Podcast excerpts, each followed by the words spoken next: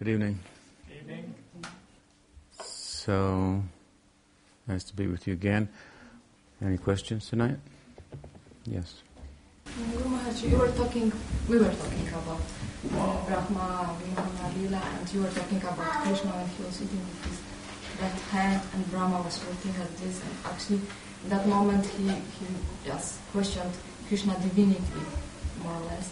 And then he was born as a Haridas Thakur because mostly because of that and I would like to hear maybe a little bit more about that, this connection with Gaura Lila. about, uh, why he was born as Haridas Thakur. I think the idea is relatively uh, simple. The idea is that in the uh, in the Orthodox Hindu society of the time, uh, well, Hindus are very particular about their eating habits, for example, and uh, uh, various uh, um, um, codes of personal behavior, and um, and they differ within the different uh, divisions of society, and um, for example, Prabhupada was very uh, very Brahminical in his habits, very extreme actually, in in one sense. In in that regard, he um, uh, he was very um, controlled and very um, attentive to standards of cleanliness. And um, I remember, for example, watching him in the last couple months or so before he passed away from the world. He had been hardly eating anything. He was emaciated, and uh, but he would take the charnamrita in, his bed. Hmm? So he would take a little charnamrita, and then he would insist on washing his hands and his mouth after taking the charnamrita. uh, uh, so he, that's just an example of, of, what he was like, and and um, just to give you a, a, a, surprising, perhaps, contrast. You would never see Prabhupada do this, but I saw, watch Sridhar Maharaj chant japa with his right hand and eat um, puffed, puffed rice, you know, that, like this, with, with his left hand. because he was very orthodox, very, very Brahminical, actually came from a uh, technically speaking, a higher Brahminical family. than Prabhupada came from a Kayastha family. Hmm. But Prabhupada was extremely uh, Brahminical in that way. His habits were Im- impeccable, and uh, and um, his disciples used to used to imitate that and, and uh, follow that, um, as if you know it was uh, uh, Krishna consciousness depended on it practically. So, um, so at any, at any rate, uh, by contrast to, let us say, the very orthodox Brahmin and his personal behavior and habits with regard to eating, in particular, and so forth, where to eat from, where not to eat from, what, maybe what time, what, what hand, and so on and so forth. The Muslims, uh, they were considered outcasts by the by the Hindu society, and their habits for eating, of course, were quite different, um, and in terms of what they would eat and and standards of cleanliness. You know, Hindus are always bathing, and you know, several times a day. You probably would like bathe three times a day, and so forth. So. Um, so the idea is that Brahma, he saw um, his deity, Krishna, but didn't recognize him because he wasn't conducting himself in a very sophisticated Brahminical um, way, and uh, particularly his habits with regard to eating are highlighted there, holding the food in his his left hand and putting food in his friends' mouths and, and take, taking food that they would chew on something and say, "This is really good. You try it," like that. And this is not uh, the way he would have expected his his guru to be conducting himself. He is called Vidhi. It's another name for Brahma. It means rules. Hmm? So he's very um, uh, particular and um, rule kind of guided. Hmm?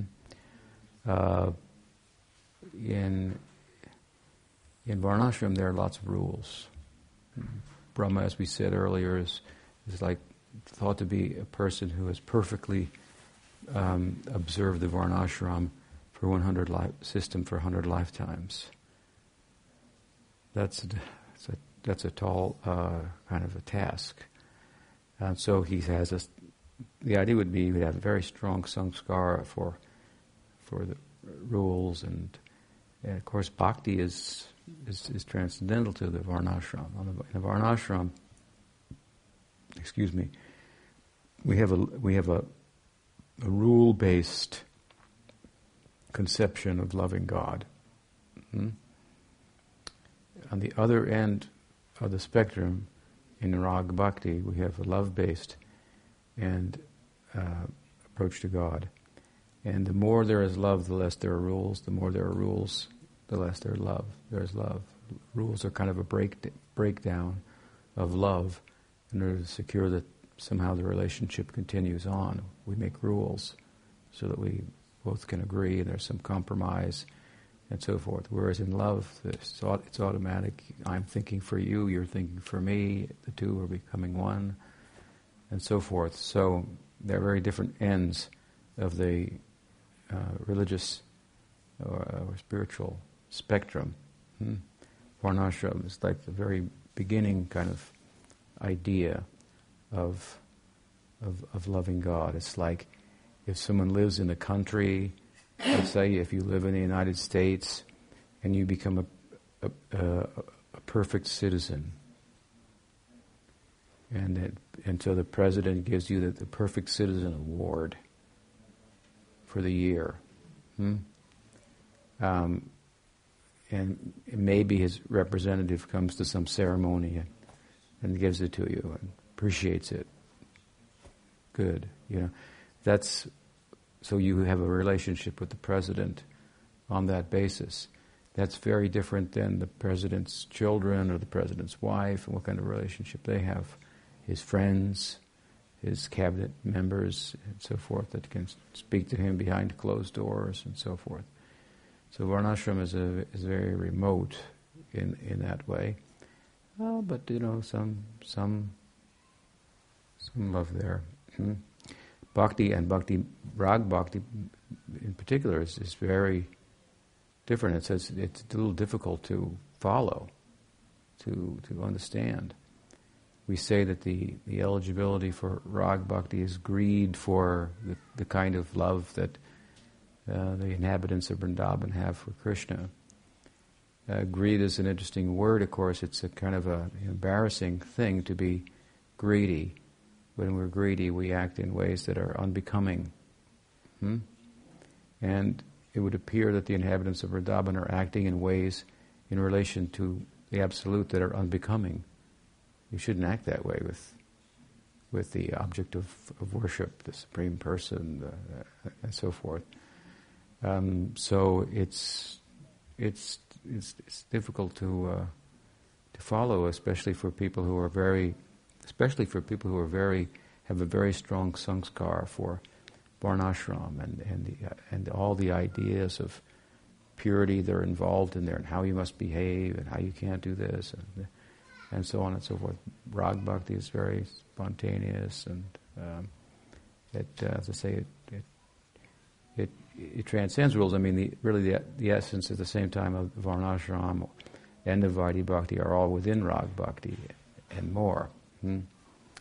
Um, but it, it, looks very it can look very foreign. I mean, Krishna says in the Gita that the, the, the, the conclusion of the Gita is to give up religion. If you want to love me, then you have to give up religion, he says. Hmm. So, I mean, just put it like that, and people go, What are you talking about? What, what kind of. How, how could, your religion is to give up religion hmm.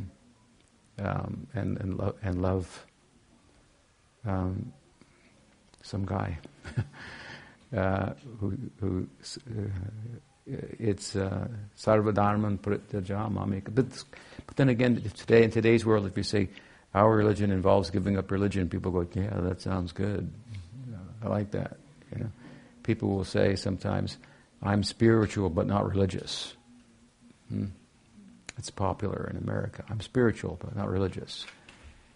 Um, it, the essential idea, how, what they understand by that is one thing, but the essential idea of that is somewhat agreeable to us. Mm-hmm. Uh, you know, we find in Brihad Bhagavatamrita in the, in the beginning, Sanatana Goswami is praying to, to, to, become free from uh, all of the, the inhi- inhibiting kind of religious life of, of Varnashram. Hmm? So, uh, so Brahma, absorbed in that, he has certain expectations um, as to what is spiritual, or how the guru should behave, or something like that. He projects them. He doesn't uh, see that in Krishna, quite the, the opposite. So he thinks uh, offensively, what is this? He's, he's unbecoming, acting and acting inappropriately. And uh, and so forth. So, for the, the th- thought is for the offense of, of thinking that, that Krishna is uncivilized, then from the Hindu Varnashram Brahminical perspective, Brahma would have to take a birth in a situation that is outside of civilized religious life, as the, the, the Muslim sector was, was, was thought to be. Hmm. So that is the situation of Haridas Thakur. Hmm. Haridas Thakur was not allowed to enter the Jagannath temple. Hmm. Um, he, he wasn't uh, uh, really supposed to even be in the assembly of, of Brahmins and so on and so forth. When Advaita Prabhu performed the Shraddha ceremony for his deceased uh, relatives, um, then the the um, prasad, the Vishnu prasad from the um, ritual was supposed to be given to the be- to the best Brahmin hmm, in the community. It's said, mentioned in Chaitanya Bhagavat, that so many Brahmins attended, and Advaita was a very Paka Brahmin, and they were all thinking, it will be me. I'm the best Brahmin in the community. Surely it will be given to me. And there was this somewhat competitive um, thinking amongst them. And and Advaita turned and, and, gave it to Haridas Thakur, who was wasn't even was like on the outside, uh, not allowed inside, something like that. And they were all very upset with that, the Brahmins. And um, something happened, I think at night to them or something. They all they all found themselves breaking breaking the rules of their own um, um, caste and, and, and so forth. So at, at any rate, uh, the position of Haridas was uh, one of essential spirituality, but formally he was outside of the religious uh, um, community. The, the Rup and Sanatan were in a similar position, not by birth but by conduct, it was thought. Mm. And these three, Haridas Thakur, Rup, Goswami, they took very prominent uh, and leading positions in Chaitanya Mahaprabhu's Sampradaya, which um, very much kind of crossed over the the um, or, or uh, was not restricted by those kind of barriers. Mahaprabhu's lifestyle f- fell within the social, social religious system. I mean, that was the system, so he, he followed that, but not where adherence to the varnashram was in conflict with bhakti. Wherever there was a the, the relative and the absolute considerations were in, were, were in, in, at odds with one another, hmm, then he would fall on the side of the absolute. And so he he ate, for example, in Mathura, with I mean it gets you know that bad, if you will, that the Mathura Brahman was from a lower type of Brahman family than what Chaitanya Mahaprabhu was from, and Mahaprabhu was a sannyasi, and technically speaking, he should not have eaten at, see how rule laden uh, it can be, uh, at the house of that type, the Sanodiya Brahmana. Hmm? Wasn't supposed to eat there. But he had heard that, uh, that per, he had heard, and, and I guess it was his experience also, practically. He experienced some type of camaraderie with that Brahman. Hmm? And, um, and then he inquired, because of the, the, camaraderie that he felt, about his background and found that he was a disciple of Madhavendra Puri, hmm? which, of course, is the Param Guru of Chaitanya Mahaprabhu.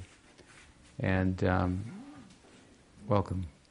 And because he had, uh, I think, cooked for Madhavendra Puri, Mahaprabhu said, Dharma sitatvam nihitam guhayam mahajano yena gatasapanta.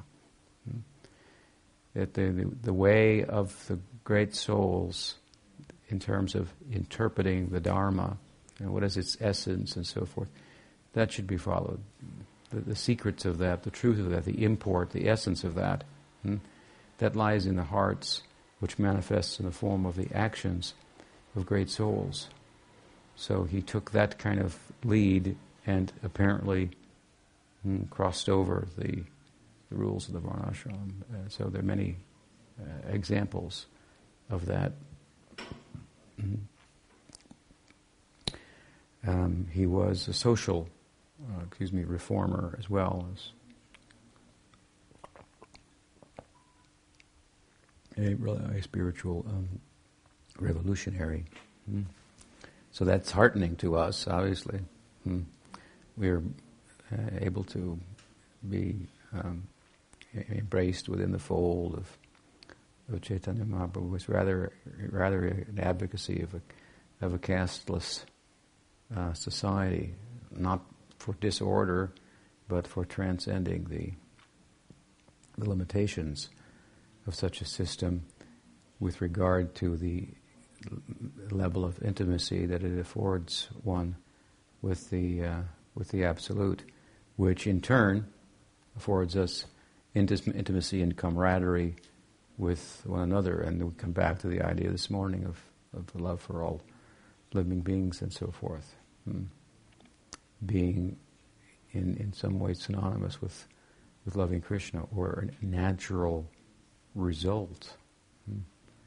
Of course, then we'll, as I said, express it differently relative to their their situation and so forth within um, w- within conditioned life. Hmm. Does that help? Yeah. Yes. Um, so this morning you were mentioning um, uh, Bhagavad Gita, and you were talking about how um, you know when we read a book, we can read in the beginning something, and then at the end of it something, and kind of get a gist of what the book is about. And you mentioned how uh, Sharanagati was stressed in the beginning of the book, as well as in the very end of the book. Um, but yet, many have argued that uh, this verse, this uh, Mad, uh, Bhava Mad Bhakto, and the mm-hmm. middle of the Bhagavad Gita is the most important important verse of it, but yet this is kind of like hidden in the middle.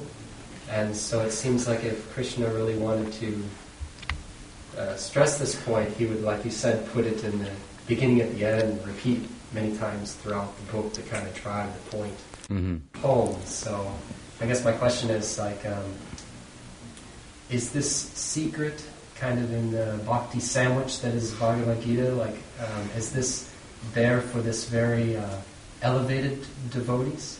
Mhm. Um, and why is it kind of like a hidden jewel there? hmm Somebody want to you want to repeat that in Polish? Oh, okay, okay.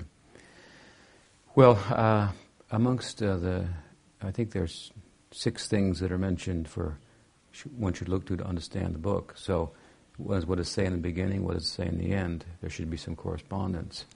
But also one of those is what's repeated throughout the book. Hmm? Now, um, while it's true that this Manmanabha Madbhakto is in the center of the book, hmm, it's also at the end of the book. Hmm? And so um, he repeats himself there. And this is an advocacy of an- Ananya Bhakti. And it's repeated in other places in the book too.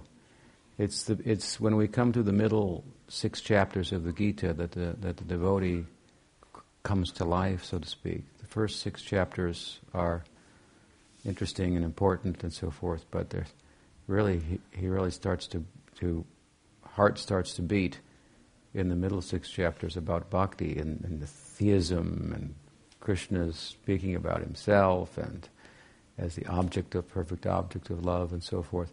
And in these chapters, in seventh chapter, eighth chapter, ninth chapter, and tenth chapter, hmm, repeatedly, this is the center of the book. The whole center of the book uh, is full of advocacy of Ananya Bhakti. Hmm? And, and very specifically so, by way of contrasting it with, with Gyan Mishra Bhakti, Yoga Mishra Bhakti, Karma Mishra Bhakti, um, uh, Bhakti Mishra the other way around, Bhakti Mishra Karma. So it's very specifically over and over again repeating and uh, this idea of Ananya Bhakti, and again, that which is repeated throughout the book, so to speak. Um, and again, it's repeated at, at, at, the, at the end, and it's also, um, uh, I would say, repeated in the first six chapters, at the end of the first six, cha- six chapters, where bhakti is, the virtues of bhakti are extolled to the point that after a discussion of the, of the proverbial ladder of yoga, hmm, bhakti is all building up um, to bhakti, and bhakti is said to be more than a yoga. It's a yoga, but more. It's in a category of its own, and so forth. So, um, so I think it's it's it's nice in that way. That it's it, that is the theme throughout. It's not just in one verse in the center. Of course, it's very uh, specific. It's told there uh, very very clearly with the. Um, um, uh, at the end of the ninth chapter, and said to be the, the, the be all and end all of knowledge, the Raja Vidya, and, and so forth. But throughout 7, 8, 9, end of 6, 7, 8, 9, 10, 11, hmm, 12, all these chapters are full of statements about Ananya Bhakti. And then you go into the metaphysics of the Gita, the last 13, or th- th- 13, 14, 15, 16, 17, 18, and, and again in 18 it is, it is brought out. So this is a theme throughout. And on each end, if you look at it in that way, with an advocacy of Sharanagati, you have uh, uh, an advocacy of something that is, that is an ingredient, an essential ingredient of that Ananya Bhakti. Hmm? It's kind of the entry way into it. Shraddha, Sharanagati, me exclusively, forego the other, the, the other gods and goddesses, Sarvadharman, Purityaja. This is, you know, what is brought out in the Bhagavatam in the Govardhan Leela, for example. Hmm? Sharanagati. The Govardhan Leela, well, we, we see everybody is, all the inhabitants are taking shelter of Krishna under the hill as he's lifting it and so forth. And, and, uh, and, and the, the God of heaven is like completely dismissed. Krishna says, and feed everyone except for him. Hmm. Like this, pointing with his finger, except for him. Forget him and give it to everybody else. Just the opposite. Hmm? the animals and the downtrodden persons, whomever, whatever. Uh, feed everyone and forget about him. Hmm. And Krishna becomes the, up, the, the up, up, Upendra. Hmm. The, the, the, the, the, Indra, Indra means the chief. He becomes the, the super chief, so to speak, the god of gods. He's coronated there. Hmm. It's all big emphasis uh, over chapters, because it takes several several chapters to go over Govardhan Leela, in one sense of, of Sharanagati. And uh, and and so in order to this is a, this is an, an, essential ingredient of Ananya Bhakti. So in one sense, it's appropriate for talk about directly about Ananya Bhakti to be sandwiched between the advocacy at the beginning and the end of Sharanagati, because we could talk about love of God. It's easy to talk about, but then to put it into practice, first step Sharanagati, it's, it's, it's obviously a step in the direction of of exclusivity, hmm? um, ananya. Uh, so something like that. I think it, it, should be understood in that way. And of course, excuse me, but uh, the, the Bhagavatam picks up right where the Gita leaves off. Hmm? Dharma projita kaitavotra paramoni matsaranam satam. It's saying the same thing. And this is the Vastunirdesh sloka of Bhagavatam. The second sloka of the Bhagavatam is what it said in, in its in its uh, um, Mangal Charan. Hmm? This is the verse that says, in essence, what the tattva of the book is about. It's very nice. I mean, uh, Dharma paramo nirmat saranam. This is the same as sarva Dharma dharman pratyaja mamekam saranam braja. It's beginning where the Gita leaves off. Hmm? Dharma prodita kaitavotra paramo nirmat saranam Sutam vedyam vastavamata vastu shivatam tapa trayum mulanam. Hmm? Srimad Bhagavate Mahamuni Kite Kimba Parayarishvara Sadyo Hridayabhurujate Trar kitivihi sususuvistakshanath. That it gives a nice explanation of the tattva here. Chaitanya Charitamrita is, is, begins with this also. Hmm? When he, Krishna Kaviraj explains his specific of two, he has two namaskar verses in his Mangal Charan. One is more general, the other is specific paying tribute to the deities presiding over his book, Gaur Nityananda, he says that uh, what Taranam Kaitava, his name is its name is Kaitava, cheating, that dharma, the desire, vancha, what is it? Hmm. Desire for dharma, artha, kama, and moksha. I call this cheating. Hmm. Uh, same idea. And his religion is praying, and prema begotten uh, by by because Gaur Nityananda will bring us in touch with two Bhagavatas, the person Bhagavata and the book Bhagavata, he explains, and so forth. So, this is Chaitanya Charitamrita is the distilled essence of the Bhagavatam, and, and the, the, Bhagavatam is, uh, is the extension of the, of the Gita, and so forth. So this keeps re- reoccurring. Hmm? course, in Bhagavatam and also that, that second sloka it says, and, and who desires to read the book, hmm, Krishna will be arrested in their heart. Hmm. So it tells us something that what the book is about. The book is about something that's very dear to Krishna. It's about Krishna, but it's about something that's dear to Krishna, which must be about Krishna. Right? What's dear to Krishna, that's what Krishna's about. Hmm. And that's the love of Krishna, especially the, the love of, of, Radha. This is what the book is about. Hmm? Srimad Bhagavatam. Hmm? And so, interest in that, this is the same idea I was speaking about to some extent. Interest in that ideal very much draw Krishna's attention. Hmm? People are interested in so many other things to get from him, to get things from him, to get rid of things, hmm? to uh, get some uh, get the, the, the perks of living in his kingdom, something like that. He's a good king. I want to live in his his kingdom. He takes care of people well. I want salokya, shasti, samipya, sarupya. Hmm? Uh, so, Bhagavad Dharma, hmm, the full Ananya Bhakti, that's a very different idea. It's what It's not what we can, what Krishna can do for us, but what we can do for Krishna. Something like that. Too bad to have a, a Kennedy spin on it. Something like that.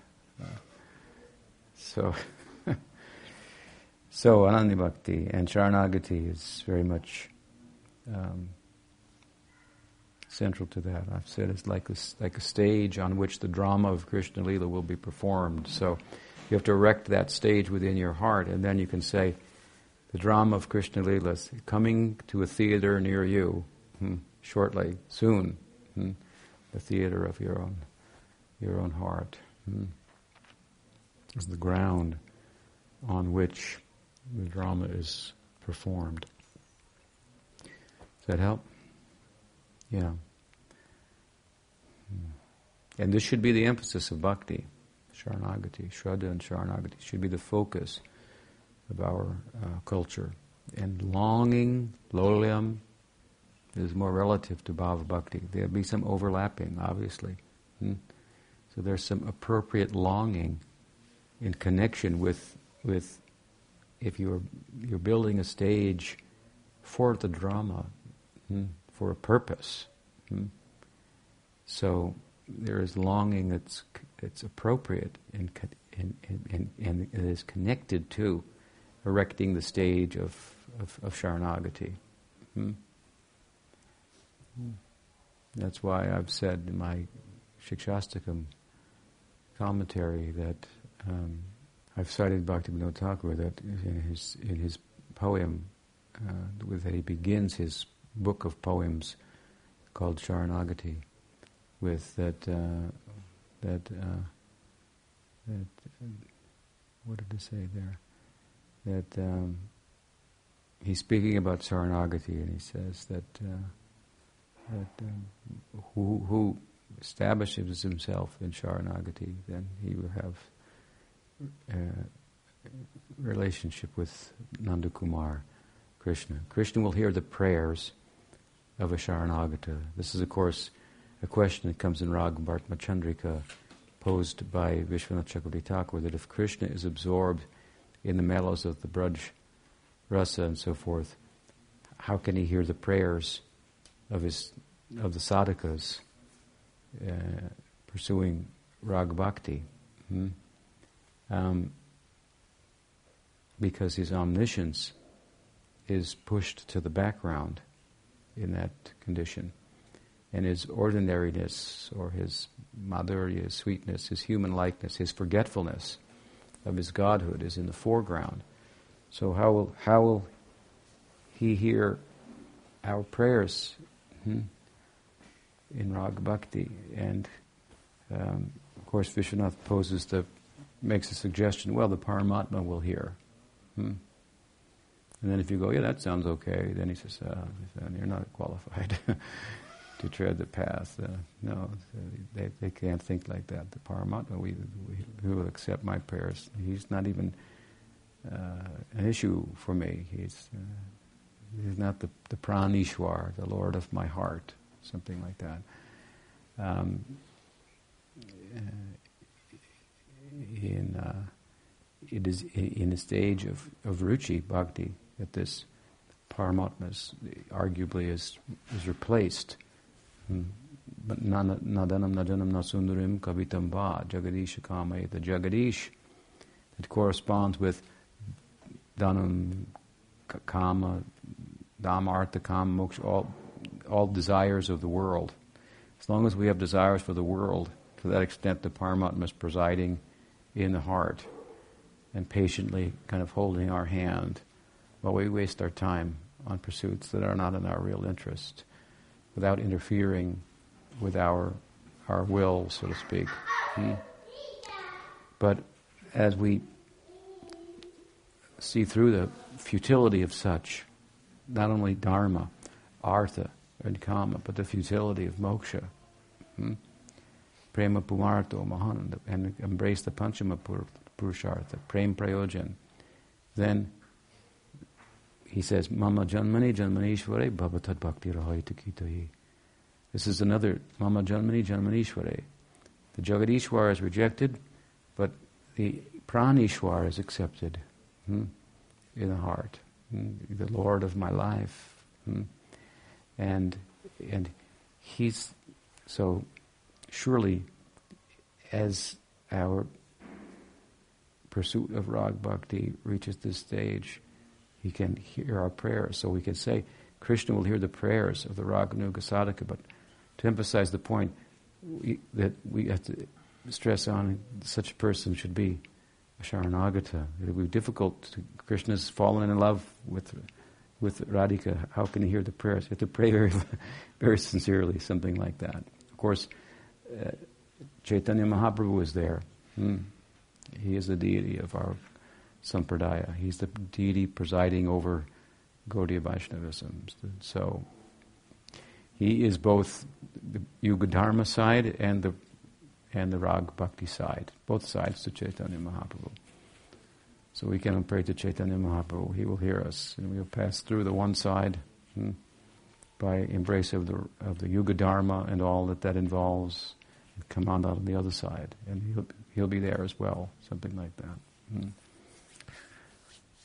It's a very very nice idea. What else? Yes. I have a question about eternal nature of Krishna's pastimes.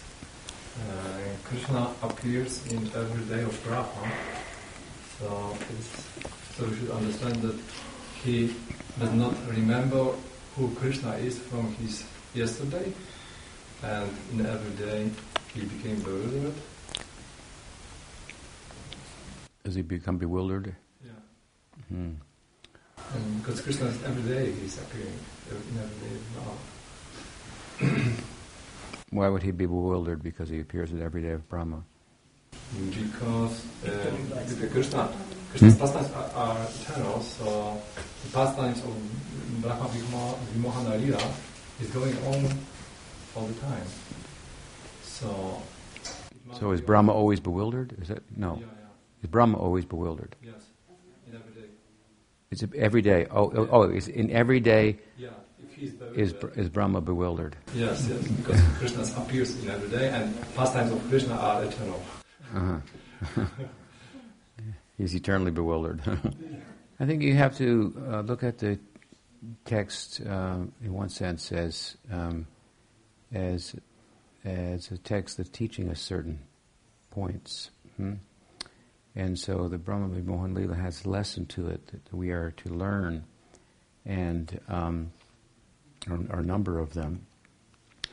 And um, so the story is told in that way. Indeed, these are how the sacred texts are written. Uh, that's why you can find, for example, that um, the Bhagavatam is repeating stories that you find in other texts, largely, hmm? uh, different Puranas and so on and so forth. Um, it may have some of its own original stories and so forth, but many of them are taken from other texts, uh, other Puranas and so forth, and and themes of the Upanishads and so forth. It's all repeated, it's distilled, and it's presented from a certain angle of vision. Hmm? The story of Maharaj Parikshit, for example, and his passing is told in the Mahabharata differently than it's told in the Bhagavatam. So you, you have the same story being told from, from in different ways, from different angles of vision to make different points. Hmm. So to see what the point of the Bhagavatam is, and it's a, it's a, it's a book that's teaching us lessons through stories, and the stories are like, like a movie that's based on a true story. Sometimes they have movies based on a true story. So they take the true story and then they talk about it in a certain way and present it. Maybe they add some details, maybe they subtract some details, maybe they over dramatize a particular aspect of the true story that they think will be marketable hmm, and more sellable, and they, they adjust it like this. So, in one sense, this is what, what Vyas is doing in the Bhagavad. Hmm? So, you have to look at the stories like that to one extent and not try to look at them as well. You know, there seems to be like, how could Brahma, you know, every day he's going to be bewildered and, uh, you're looking at it kind of, when you ask like that, more kind of linear rather than kind of multi-dimensional. And, and, and I don't want to do away with the story by saying it has a lesson. I'm not saying that, but I want to say that there's more to it than like the Leela of Krishna is is is is not uh, something that's just a lesson that doesn't exist, but it's it's more it's the lesson and more more that can be explained and written in the book. And so the writing about the Leela is a limited way of expressing it. Hmm? Um, we if, if we, for example, emphasize achintya bheda bheda, hmm? then there has to be Leela, ontologically speaking. You understand? There has to be. Uh, so then we can also talk symbolically, metaphorically, allegorically about the Leela without being um, in a position to, like, like Advaita Vedanta, where it's an allegory and has no ontological position. Hmm? As soon as you say Beda Bed, Achintya Beda Bed, there has to be Leela ontologically. Hmm? So the Goswamis, this is they're teaching, and then they take the stories and write about them to showcase the bhava or to make philosophical points, and so it's it's like stories based on a true story. Now that that said, of course, if you want to look at it uh, a little bit more literally, hmm, which may have its value also, then the story itself ex- explains that there are millions and zillions of Brahmas and millions and zillions of universes. Hmm? And, and the position of the Brahma is one uh, uh, that one passes through ultimately, hmm? and doesn't remain there. So, if, the, if, if Brahma was bewildered, but then he is to attain uh, rag bhakti, hmm? he doesn't stay as a Brahma. Ordinarily, it said Brahma is liberated at the end of his life. This is a special once in the day of Brahma. Well, that it's a special day that he, he, he gets that window of opportunity. So, you know, then there are millions of Brahmas and millions of worlds and millions of universes and multiverse and Krishna's appearing in each, universe and there's a Brahma in each one and each one is bewildered and uh, you can look at it like that. It's not the same same person again and again and again. Hmm? Just like Jai Vijay. Hmm. So you think, well, Jai Vijay have to come and for every time Krishna come, Krishna comes as as um, Sishupal and, and Dantavakra, hmm. after having appeared in two previous births as demons, is, is it necessary? And of course, the commentators have said, no, no.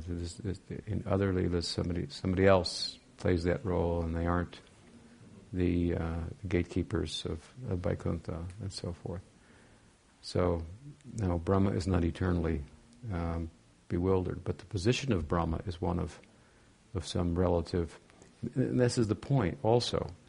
Besides the fact that Brahma is bewildered in the Leela, the point is that Brahma's position is, is one of bewilderment, period. Hmm? It's not, in other words, it's not an enlightened position from the perspective of the Bhagavatam to be a Brahma, which someone might think that's a goal like maybe the Mormons or something. They want to become Brahmas, it seems, have their own universes. And from a, uh, our perspective, that could be thought of as, as a very, uh, yeah, a reasonable goal. Hmm? That you will become like a god yourself, you'll have your own, you do it right, you have your own universe, big family, everything works out, you're the creator. A, and um, Mormons teach something like that. Hmm? So people hear it and they think, yeah, that's a re- that sounds like a goal. So the Bhagavatam wants to say that, no, that, that that's that's a bewildered position to be in. Hmm? And it, uh, even if you have four heads, you, you couldn't you couldn't know everything, even understand even uh, even understand a little about what is the prem prayojan, hmm? this goal, and so forth. So it wants to make that point that, despite, despite the, the actual bewilderment of Brahma, the Brahma's position is one of bewilderment overall. Hmm? And it's again, even if you have four heads, You'll be bewildered. That won't help you in your in your plight. So we are encouraged very strongly, very powerfully in the Bhagavatam to to put our intelligence in place, to control your intelligence, not to be controlled by your intelligence, not to be a plaything in the hands of intellect and reason. That is ultimately circular. Hmm? And the world is circular. Right? Samsara. You simply go around and around. Tarko pratishtana. You don't get anywhere by that. Hmm? And and this Gyan Shunya Bhakti, this is difficult, very difficult to understand. We are very much accustomed to moving, proceeding with our head. And you have to proceed with your heart naked. You have to go naked. This is the teaching of the Bhagavatam. You have to go naked. Hmm. You have to put yourself completely in His hands, and nothing from this side can help you. And what will people say? He's going naked. What is that? Hmm? He's, in other words, he's not, he's not going, with his shoes on, neither he's going with his clothes on. Nothing from the side will help us. Nothing. Hmm? It's all counterfeit currency. The knowledge that we gain is counterfeit currency. What to speak of the things? Hmm? And, and, and, and in, this, in the text, of course, it is, it is, it is advocated that knowledge will set you free. Sometimes in the universities they have this sign, you know, Greek, knowledge will set you free. Hmm. And there's some truth to that, obviously, because if you get a good education, well, you can make more money and work less, right? If you get a degree, then you can get a higher place in, in work, and you don't have to toil and labor as hard just to give a relative example. So knowledge is, is liberating. It's, it's, it's a virtue. It's, it's, ignorance is the problem. Knowledge is the solution. This is kind of an easy equation. When you say no, love is the solution. People may go yes, but what that means and all, all of a sudden everything becomes confused again. It's very, so this is the idea of bhakti. Proceed with the heart. Hmm and retire the head, or not retire the head, but use the head to soften the heart. Hmm? We want to lead with the head. No, we have to lead with the heart. And love is blind. How can I, how can I lead with the heart? And love is blind. Hmm? This, uh, but that this tells us that going somewhere, we're going into uncertainty, and it's okay. Hmm? We're going into some some uh, uh, the uncertainty that is the that is the element of excitement, if you will, hmm? in in in a living, dynamic reality. Hmm? That Krishna is will, whatever he wants happens. Satya Sankalpa. We're going in, in, from matter, which is willless, boring, still, inanimate, to, and you go, I don't want that. I want to be alive. How alive do you want to be? Hmm? We hear about the Krishna Leela, it's like, I'm not sure I want to be that alive. That, that, that and moving according to His will, and whatever He wants, it happens, and I'm an instrument in that, and so forth. It's very um, exciting, and and and uh, so, again, we, love will be our guide, and love is blind. So we have some resistance to that. Hmm?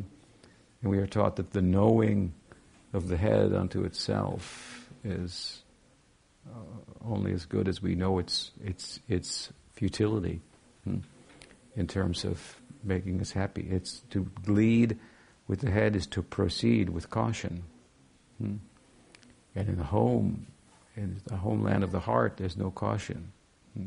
When you're at home, and and you're you're if you're at home and your husband cooks for you that night and says, and, she, he says, "Come, uh, eat," and your the wife doesn't say, "What's in it?" Let me check the label first, something like that. No, you're at home. Hmm? And, and, and, and, and wife cares for you, loves you, husband loves you. You know that, you feel that. So there are no questions asked. Hmm? You have, that's the, love ends the questions. Therefore, brain dead bhakti. Hmm. Pujapad Sridhar sometimes for brain dead bhakti. The brain, there's no like, cautioning and calculating, non non calculative. Hmm? Love without calculation, something like that. Hmm? So at home, they said you, you're not proceeding with caution. If you're in a foreign land, then you ask, what's in it? My godbrother Tamal Krishna Maharaj was sent by Prabhupada to China to preach in China hmm? many years ago. And so he was preaching there and he made some students and so forth. And on one occasion, uh, uh, the students, uh, I don't know, maybe it was his mother's birthday, and so he wanted his guru to come to the house, and the guru had been preaching to the parents too, and so forth. And so they made a birthday cake. Hmm? And the guru honored this the situation and whatnot. And then it was time to eat, and so he was, of course, very cautious what he would eat. Mm, and and he said so they they had a cake, and so he said, "So you know, please, you have some cake." The, the, the family said, and um, and he said, "What what's in it?" Because it looked a little unfamiliar. He said, "No, no, no, no, no fish, no egg, no meat, no fish, no eggs." So they had got that right from the son, you know, and Gurudevuni. And his son had instructed them like that. And so he said, okay, and, and he hesitated a little more and questioned, and he said, well, well, what is it? He said, so then they, they said, insects. It's, it's, a, it's, a, it's an insect cake. he said, no meat, no fish, no egg, no insect. so it wasn't appealing to him. it's a story I heard, so... So, uh, but at home, and we don't have no, no such questions. Huh? And we, we, we, we, the brain is dead. And it's so troublesome to have to think, right? You have to think. So in good association, hopefully our thinking will be arrested, suspended. Hmm? And we will believe in all kind of crazy things. Hmm? that later we think, I believe in that. That makes sense. when I was there, I, I, was I said that I believe that. Uh, this is the value of sadhu sangha. Hmm? We think too much. That is the problem. We lead too much with our head. We are accustomed, and Bhagavatam is giving a really strong bashing of the intellect. That doesn't mean that it has no place in bhakti. It's just that it should be used, not that we should be used by it. Hmm? And it's very subtle, of course, because, I mean, like I say, if you're controlled by your senses, it's obvious. If you're controlled by your mind, it's more obvious. If you're controlled by your intellect, people will think you're controlled. And, and, and it's good. You, you, you, you know, but, but your capacity in that situation to come to conclusive knowledge is very limited uh, at best. So there's a good place for the exercise of intellect certainly Bhagavatam will exercise your intellect to the fullest, but uh, not without underscoring this point as to its the, the limits of its um, its power and utility. Hmm? But you know, and it's easy to to agree with what I'm saying, but it's not so easy to do. Hmm? It's about as easy as as walking out naked in the world.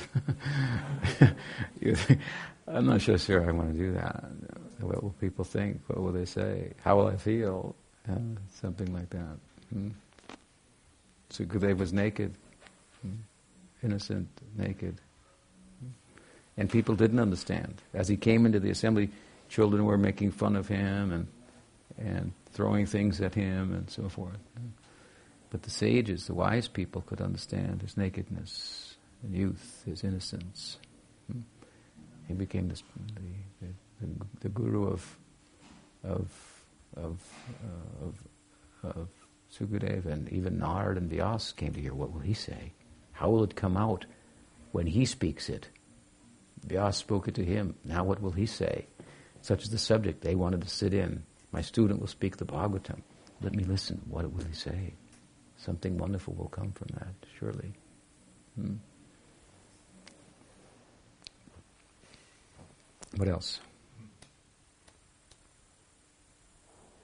Okay, Krishna, you had okay. What's your question? Okay, thank you. Uh, we're talking about sadhusanga and the importance, and Recently I heard a talk where a devotee was emphasizing the, I guess, another way of talking about sadhusanga, but she really emphasized avoiding the company of non-devotees, you know, up to the point of saying that it's the most important sadhana, that even if we couldn't do any other form of sadhana, we should avoid the company of non-devotees. And it's a little bit difficult pill to swallow, I guess, because the non-devotees may be old friends and family members. So, what are your thoughts on that?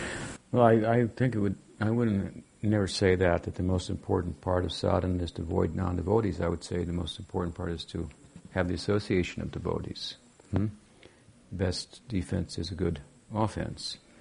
Um, but to avoid the association of non-devotees is important. But then again, we have to understand what what it what it means, and the implication, of course, is that when we associate with people, we share in their ideas. Hmm? We share in their. Um, um, we get together and we agree on things, so to speak, and we embrace the same ideas. This this should be uh, uh, avoided, and um, and rather we should uh, um, um, uh, not well. We we should um, uh, you know em- embrace the ideas that we get in sadhusanga. That's what happens. That's what sadhusanga is. Is sadhusanga just hanging out with you know? Uh, it's it's to come in a situation like this and come to some conclusion, some like minds. We all go away thinking, yes, we agree with that. That's good. Hmm? As sadhu, sadhu, good point. Uh, this is a idea. So um, we shouldn't associate with non-devotees in, in that way and go, that's a good idea. Those are great ideas. I should be like that. And, uh, obviously, be affected in that way. And the potential for being affected in that way is there in associating with non-devotees, and so we're cautioned about that. But um, but as you say, we have to work. We have maybe we work for a non-devotee. It's quite possible, or our companions at work and contemporaries are non-devotees. We have old friends that aren't aren't devotees, and so on and so forth. But we, you know, we, we so we have to associate with them on occasions, and we may even like to associate with them on occasions for certain reasons and so forth. And, uh, but we don't do it in such a way as as as to be influenced by non-devotional thinking, hmm? and um, be uh, negatively affected with regard to our our pursuit, our our, our ideal. Hmm? Um, so you know, and the other side of it is there that uh, that you share your ideas, and we talked about the idea of embodying the practice in such a way that people, friends, acquaintances, really want to know what you're about, so that, that what you're about becomes the topic of uh, discussion. Mm, if we can em- embody the, the teaching in such a way that, that that perks the curiosity of others as to, and that may be manifest in the form of being the best in your profession, so to speak. Hmm? And as I mentioned, Prabhupada kind of liked that idea. If, if, you're going to be a doctor, if you're going to be a, an artist, if you're going to be a, an author, uh, then be the best in your field, or you know, excel in that, and so forth. And and, uh, and people will ask, "What makes you tick?" What you know, they want to know what's behind the great uh, artists and so forth. And then they say, "Well." Krishna.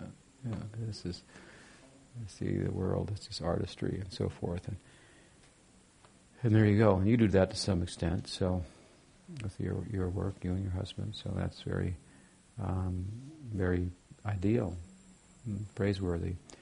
And so while we associate with non-devotees, we may be sharing our ideas with them, our, persona with them, that is affected by bhakti. But this is the essence of of the idea. Hmm. And um, and you know, also in, in Vedic culture, association means also like eating. Sit down, eat with people, associate, and so there's the mandate for eating the foods offered to Krishna. Hmm. so then you will you will you will you will establish the menu, something like that, and what the basis of the association will be. So you change the equation. Even though you're associating with non-devotees, it's more like they're associating with you. Is that bad? You have to look at it like that. Is it bad for people who are not devotees to associate with devotees? No, that's good. so, so you should say, I'm not associating with non-devotees. Non-devotees are associating with me. Something like that. Yes, your question. Uncle, you, you said that mm, for the teaching of Bhagavatam, you have to go naked. And our life, you want to be.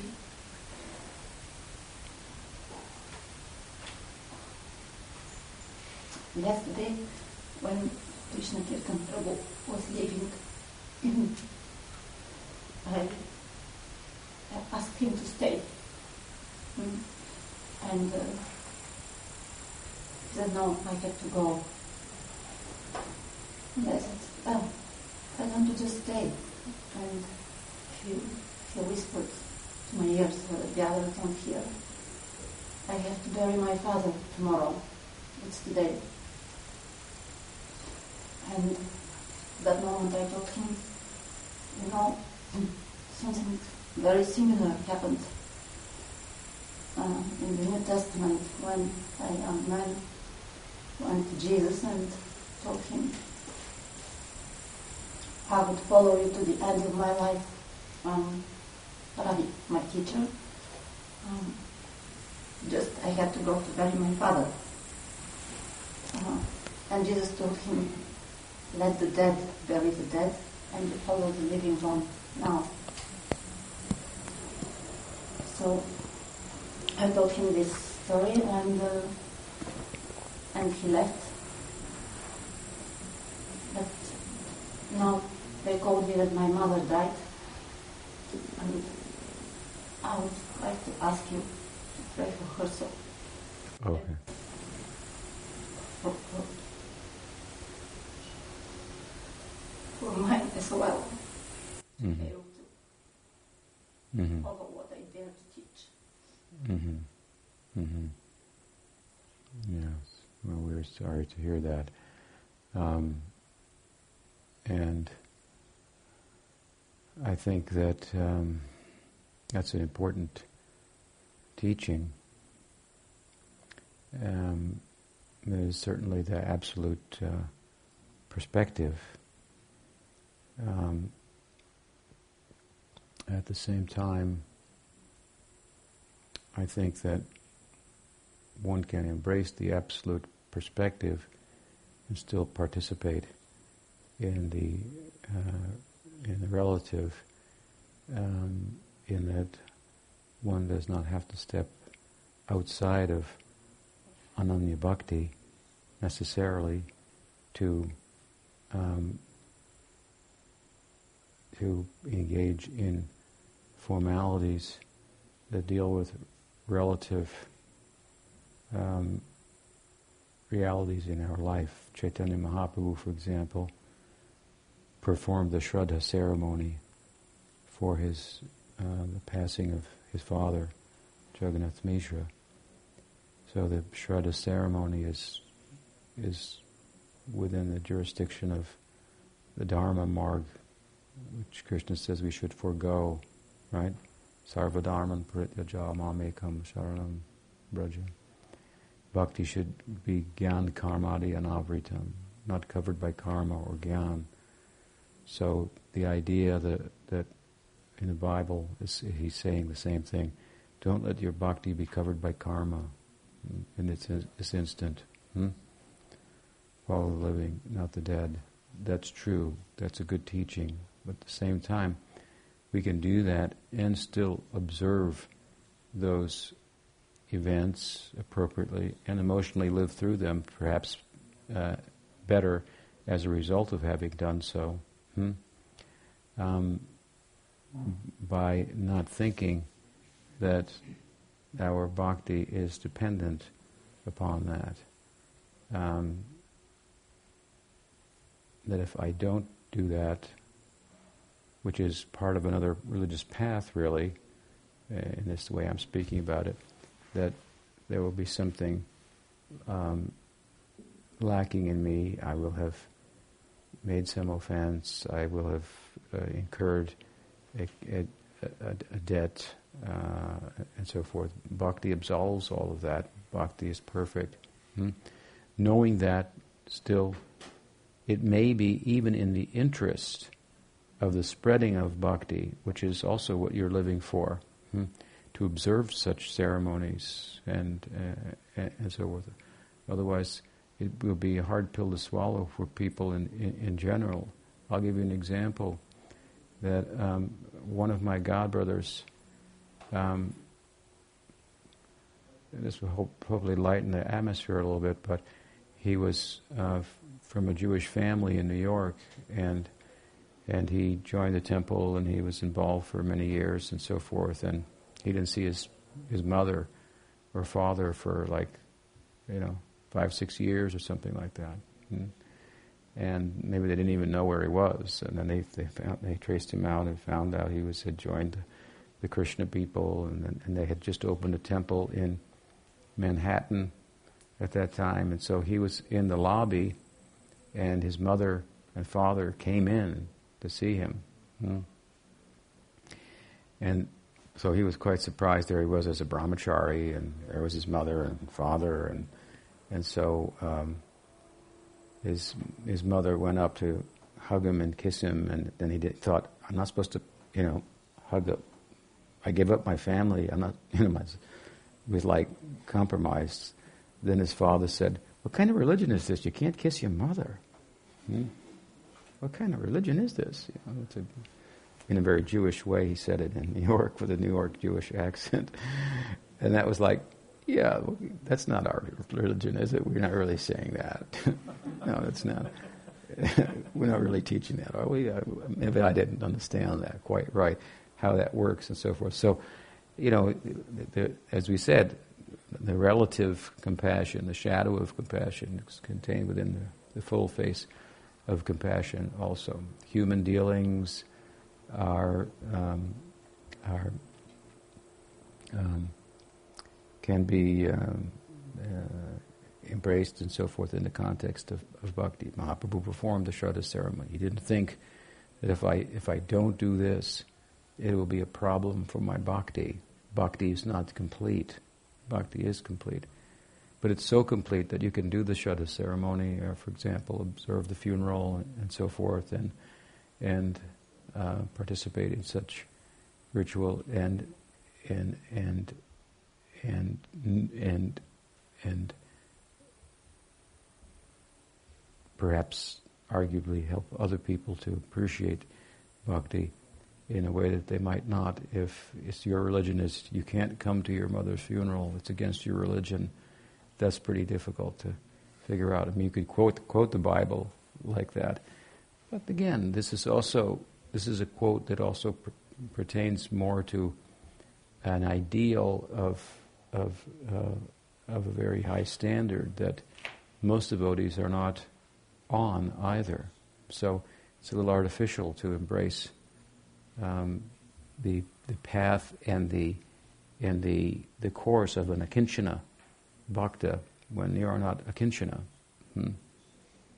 Um, if you're living in a cave and doing bhajan and and um, turning snakes into devotees like Haridas. I mean, nobody's going to blame you for not coming to the funeral of one of your relatives or something like that.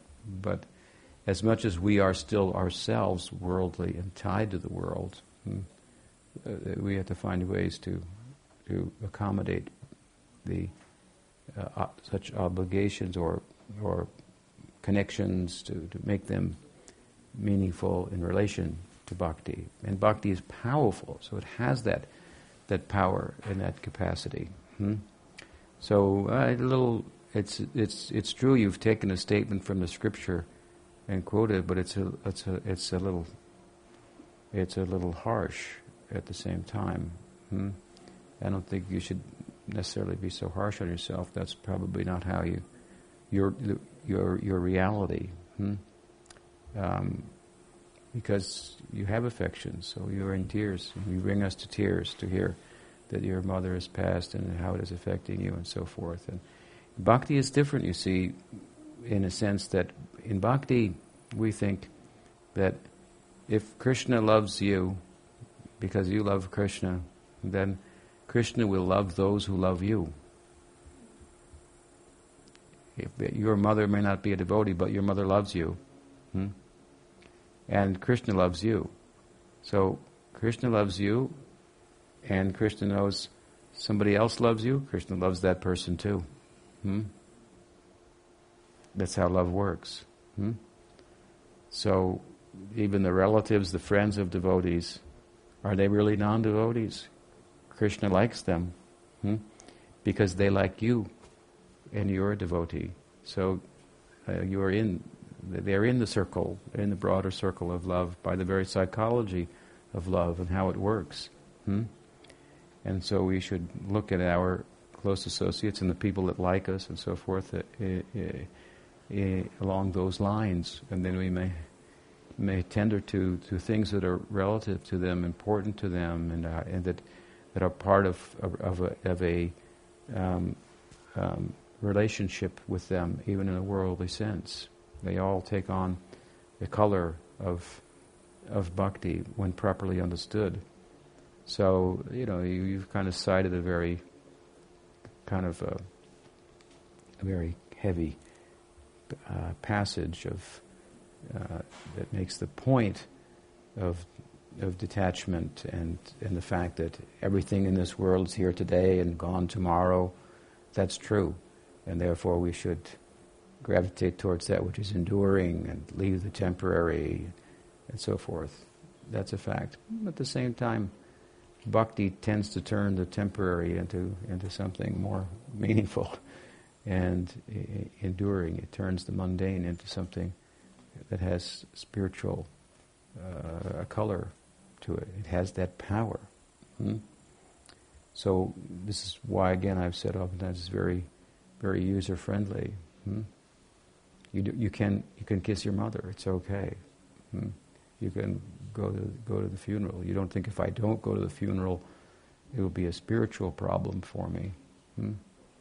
Bhakti has the power. That, that, that, if you have faith in bhakti, that uh, you can engage in such.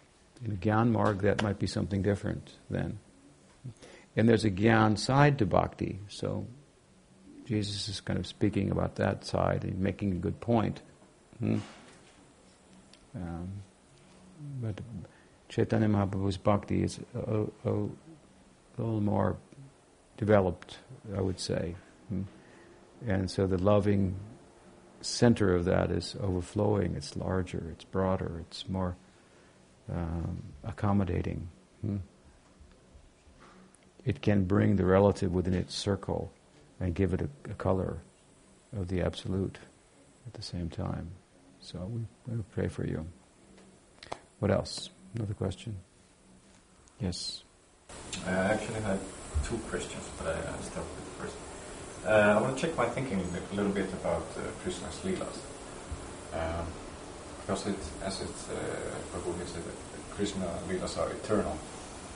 Um, but then I was th- thinking that sometimes we tend to think, at least I, that there's a repetition going on, in, in one sense. But, but then I was thinking that um, if Vyas was to write Srimad Bhagavatam again, like he would come down and write Srimad Bhagavatam, would it be the same Leelas, for example? Mm-hmm. Or I was thinking that maybe it's like uh, if you have a glass of water as Srimad Bhagavatam and you drink it, that will quench your thirst forever. But there's, take the tap and fill it again, there's a new glass of water. So could it be that there are leelas that are different and ongoing at the same time, so to speak? Mm-hmm. So, so I don't get in a stack of thinking uh, it's the same, so to speak. Right. Okay, so the Leelas are eternal, they're always repeating, and that could sound boring. Hmm? I, I heard the Govardhan Leela, I know that one. Are you going to talk about that again? Something like that. Huh. Sometimes it, it said that, that if you think that, then you haven't heard it at all. But but we can fall into that that kind of thinking. Hmm? That's why we we want to hear from someone who can actually talk about it in such a way that it will affect our heart and draw meaning out of it that, that wasn't there. I, I, know the story, but I didn't know that was there. Hmm? Well, I didn't see that point was there. I didn't taste that nuance of the Leela. So it, it's the same Leela, but that we find that that devotees are constantly finding new new things there. Hmm? So it has that potential. It's dynamic in that way. And Krishna Leela is not bound by history to repeat itself exactly the same way. Hmm? Um, so uh, it will go on, and, and, and of course it's a, it's a, it's a to experience the lila, to have, to attain anurag means that it will be seen as every aspect of it is fresh at every moment and new. So that's why, as I say, we have to hear it in a certain context. That we, that we can't just just give somebody the book and say, "Here's the Krishna Lila." We, we don't need sadhus anymore to get in the way and mediate between us and God. Just read the book, and there you go. And you read it, and maybe you fall asleep, and, or, or you don't know what it's what it's really saying. It's a difficult book, or you think it says one thing, it means something else, and but in sadhu sangha, the whole thing comes comes to life, and you see that we are, again we're talking about every year. Okay, now we're going to talk about Krishna Janmastami and uh, Dev's appearance. You know how many lectures I've given on all these days, Radhastami and Gaur Purnim and so forth. And you know, I I, I do repeat myself with themes, but if you listen to my lectures, they're all they're all different, and they do make usually some novel novel points you can you can find. So there's something fresh there always to be found. Hmm. Um, and so it's um, it's uh, repetitive, but not in a static way. And yes, there there are so many leelas. Hmm. Therefore, you find, for example, the Goswamis writing about the like kind of Bhagavatam is kind of giving like you know a typical day in the life of Krishna, uh, a typical you know here's the basic story of Krishna. Here's the outline. He came, he did this, he did this, and so, and so on and so forth. But all of those lead to so many other leelas and and um, leelas within leelas, and, and, and the Goswami's Leela Granthas. They're all based on the Bhagavatam. Hmm? And you see that Leela is not in the Bhagavatam, but it, it is. The seeds of that are in the Bhagavatam. Hmm? And so, yes, there are so many Leelas that aren't recorded, so to speak. And their leelas will repeat themselves differently at different times with different nuances and even the same stories. And even though the previous one itself was unlimited and ever fresh. And so, so it's, uh, it's super, um, super alive and super dynamic and it's the will of Bhagawan, so it can change at any time go in any direction and it's uh, it's very um, alive and exciting. Hmm? That help? Second question. Uh, one of the main reasons uh, why I picked up Krishna consciousness was that I read Prabhupada's Gita. And, um, and in our context here, we, everybody knows that Krishna is pointing to, uh, that, that Bhagavad Gita is pointing to Krishna as the God. But then again, we have a lot of different editions out there uh, that is not pointing to Krishna as the God, as we see the, the singing God. The Son of God, and that's Krishna. Uh, so I was thinking, if there is so many editions, and one, one could argue that those are not written by devotees, most of them. Mm-hmm. All right. But anyway, how can they miss the point? Mm-hmm. That is so obvious to us. I don't know. Well, of course, they they interpret Krishna in a different way, hmm? perhaps.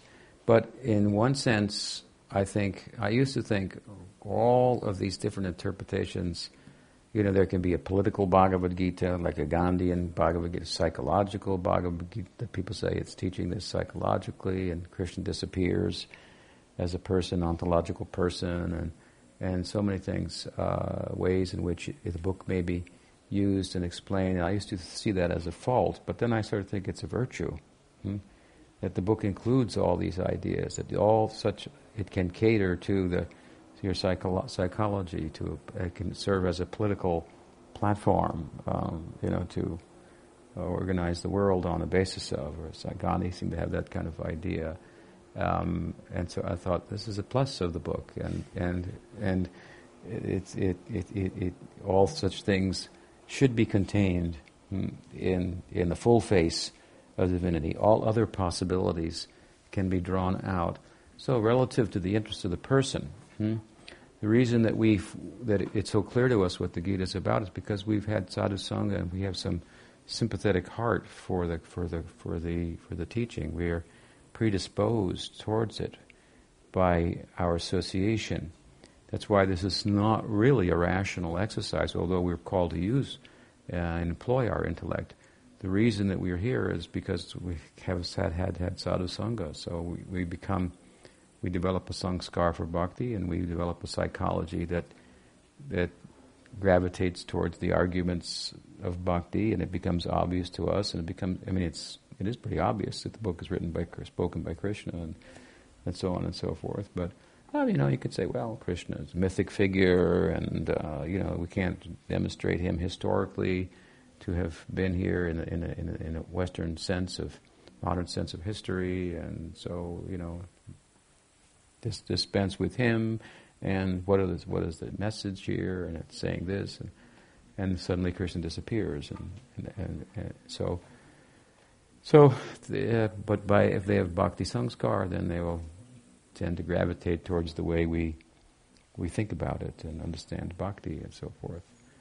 Um, so I, I think um, you know all all of the all of them are valuable in a sense. Of course, you could say, well, if, if in the context of explaining the book in a particular way, they they do away with Krishna. I mean, Prabhupada was a little opposed to the, the ideas that you know Ramakrishna would say, it's not to Krishna that we should surrender, but to the God within, something like that. He didn't, he didn't like that too much uh, for, for, for good reason and, and, so forth. So that should be avoided. But it's not everybody does that who who in, interprets the Gita for a particular purpose, a relative purpose, and and to see that it could be employed for such and be useful. This, this speaks of its depth, I think. Hmm. You're fortunate to be able to gravitate towards essentially what it's what it's speaking about. And then again, within the context of that, the, the Sri Vaishnavas will read the Gita, Madhva read the Gita, and and they don't come up with Krishna's tu, Bhagavan Swayam, although we could say, how could you read it and not come up with that? Hmm? Mata prataram kinchinasti. And so many statements. Mamevi prapadyante. Hmm. Ekam senasti to jagat. Hmm. Krishna's tu Bhagavan Swaya. We see it coming, Brahmano hi pratishtaham. Hmm. It's coming again and again and again. Hmm. That's by, good association. Does that help? Yeah. Okay, what's the time? Four to eight. Okay. So we'll meet again tomorrow? Jai. Sri A.C. Bhaktivedanta Swami Prabhupada ki Jai. Bhakti Rakshak Sridhar Dev Goswami Maharaj ki Jai. Bhakti Siddhanta Saraswati Thakur Prabhupada ki Jai. Bhakti Vinod Paribar ki Jai. Gaur Bhakta Vrinda ki Jai. Gaur Premanande.